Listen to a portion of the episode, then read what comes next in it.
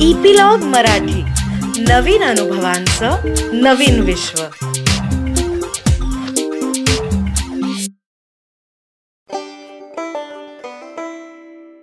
नमस्कार.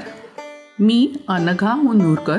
आपल्यासाठी घेऊन येत आहे आजोळी घालवलेल्या सुंदर दिवसांच्या आठवणी व गोष्टींचा फुलोरा आजोळ. भाग बारा पत्र व्यवहार मागील भागात आपण द्वारका मावशीविषयी ऐकले. आता ऐकूया गावातील पोस्ट ऑफिसाविषयी पुरळ हे आजही छोटेसे खेडे आहे. त्यामुळे त्या काळी दळण वळणाचे साधन म्हणजे मुख्यतः तार व पत्रे. गावात कोणाकडेच टेलिफोन नव्हता. त्या काळी ट्रंक कॉल करावा लागे व त्यासाठी पडेल तिठ्यापर्यंत जावे लागे. आजोबांनी पोस्ट ऑफिस चालवायला घरातील थोडी जागा दिली होती.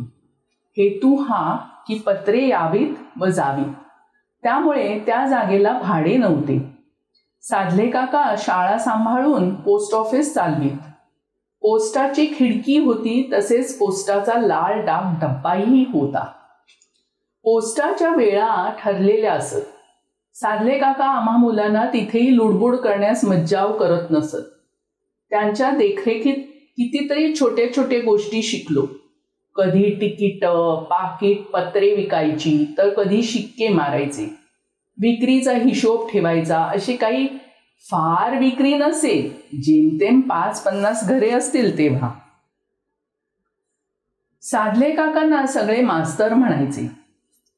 तो लाल रंगाचा डाग डब्बा ते दिवसातून दोन वेळा उघडत. व आतील पत्रे पाकिटे काढून त्याचा हिशोब लिहून मग त्यावर तारखेचे शिक्के मारायचे. हे काम आम्हाला खूप आवडे. पोस्टाचे शिक्के लाकडी नसायचे हा? चांगली घट्ट मूठ असलेले लोखंडी शिक्के असत. हे शिक्के म्हणे अलीगडला तयार होतात. परंतु हे शिक्के मारताना उगाच टंगळ मंगळ चालत नसे कारण सगळ्या वेळा ठरलेल्या. एकदा शिके मारून झाले की मग एक खास दप्तर वजा पिशवी असे ज्यात ती सगळी पत्रे घातली जात व पिशवीला कुलूप लावले जाईल पोस्मन काका ती पिशवी ठराविक वेळी येऊन घेऊन जात व गावाला आलेल्या पत्रांची पिशवी देऊन जात. गावात एस टी ठराविकच वेळी येईल त्यामुळे साधले काकांना अंदाज असे की पोस्मन काका कधी येणार? ही पिशवी उघडली की पत्त्यांप्रमाणे क्रमवारी लावली जायची. कधी कधी पोस्टकार्ड पत्रे वाचण्याचा मोह व्हायचा पण सक्त मज्जाव असायचा बहुतेक पत्रे मोडीत लिहिलेली असत त्यामुळे वाचायचा जरी प्रयत्न केला तरी जमायचं कुठे? साधले काका मग गावकऱ्यांना निरोप धाडत व आपापली पत्रे गावकरी घेऊन जात. अनेक गावकरी साधले काकांकडून पत्रे लिहून घेत. बहुतेक हा असा लेखी व्यवहार मालवणीत चाले. त्या भाषेचा गंध नसल्यामुळे आम्हाला तेही सुरुवातीला समजत नसे. पण हळूहळू ऐकून ऐकून ती भाषाही समजू लागली. काकांचे अक्षर मात्र मोत्यासारखे रेखीव आणि सरळ रांगेत असे. त्या काळी सरसकट पोचकार्डे वापरली जात. त्यामुळे मजकूर आटोपशीरपणे लिहाव्या लागली.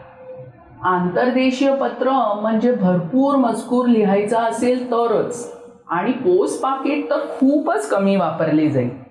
अजून एक उद्योग आम्हाला आवडे तो म्हणजे लाख वितळून त्याचे सील तयार करणे.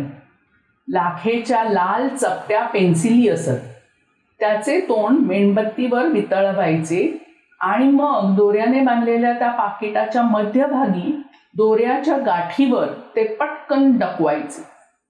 मग लाख गरम असतानाच त्यावर शिक्का मारायचा. लाखेत मोहर स्वच्छ नीट उमटली पाहिजे म्हणजे तारीख आणि गावाचे नाव स्पष्ट दिसे. यात कौशल्य असे. मेणबत्तीच्या ज्योतीवर जास्त वेळ लाग धरली तर ती भराभरा वितळी. आणि थोडा वेळ ठेवली तर बरोबर चिकटत नसे. त्यामुळे सरसकट सगळ्यांना हे काम जमत नसे. त्यात जो वाकबगार त्यालाच हे काम दिले जाईल. कारण लाख फुकट जाऊन चालत नसे. आम्हा भावंडात ज्याला हे काम मिळे तो त्या दिवशी तरी कॉलर टाईट करून आमच्यात वावरी. महिन्याच्या शेवटी व सुरुवातीला खूप मनी ऑर्डरी येत. मुंबईतले चाकरमनी पैसे पाठवत. त्या काही कदाचित गावात बँक नव्हती कारण कोणी त्याविषयी कधी बोललेलं आठवत नाही. व मी तरी कुठे बँक बघितली नाही. पेन्शन पोस्टानेच येई बहुधा काहीही असो तेव्हा पोस्ट ऑफिस गजबजलेले असे. उन्हाळा कडक आणि लोक लांबून चालत येत त्यामुळे येणाऱ्या जाणाऱ्याला पाणी द्यायचे काम आम्ही करत असू. त्यासाठी साधले काकूंनी एक वेगळा माठ ठेवला होता.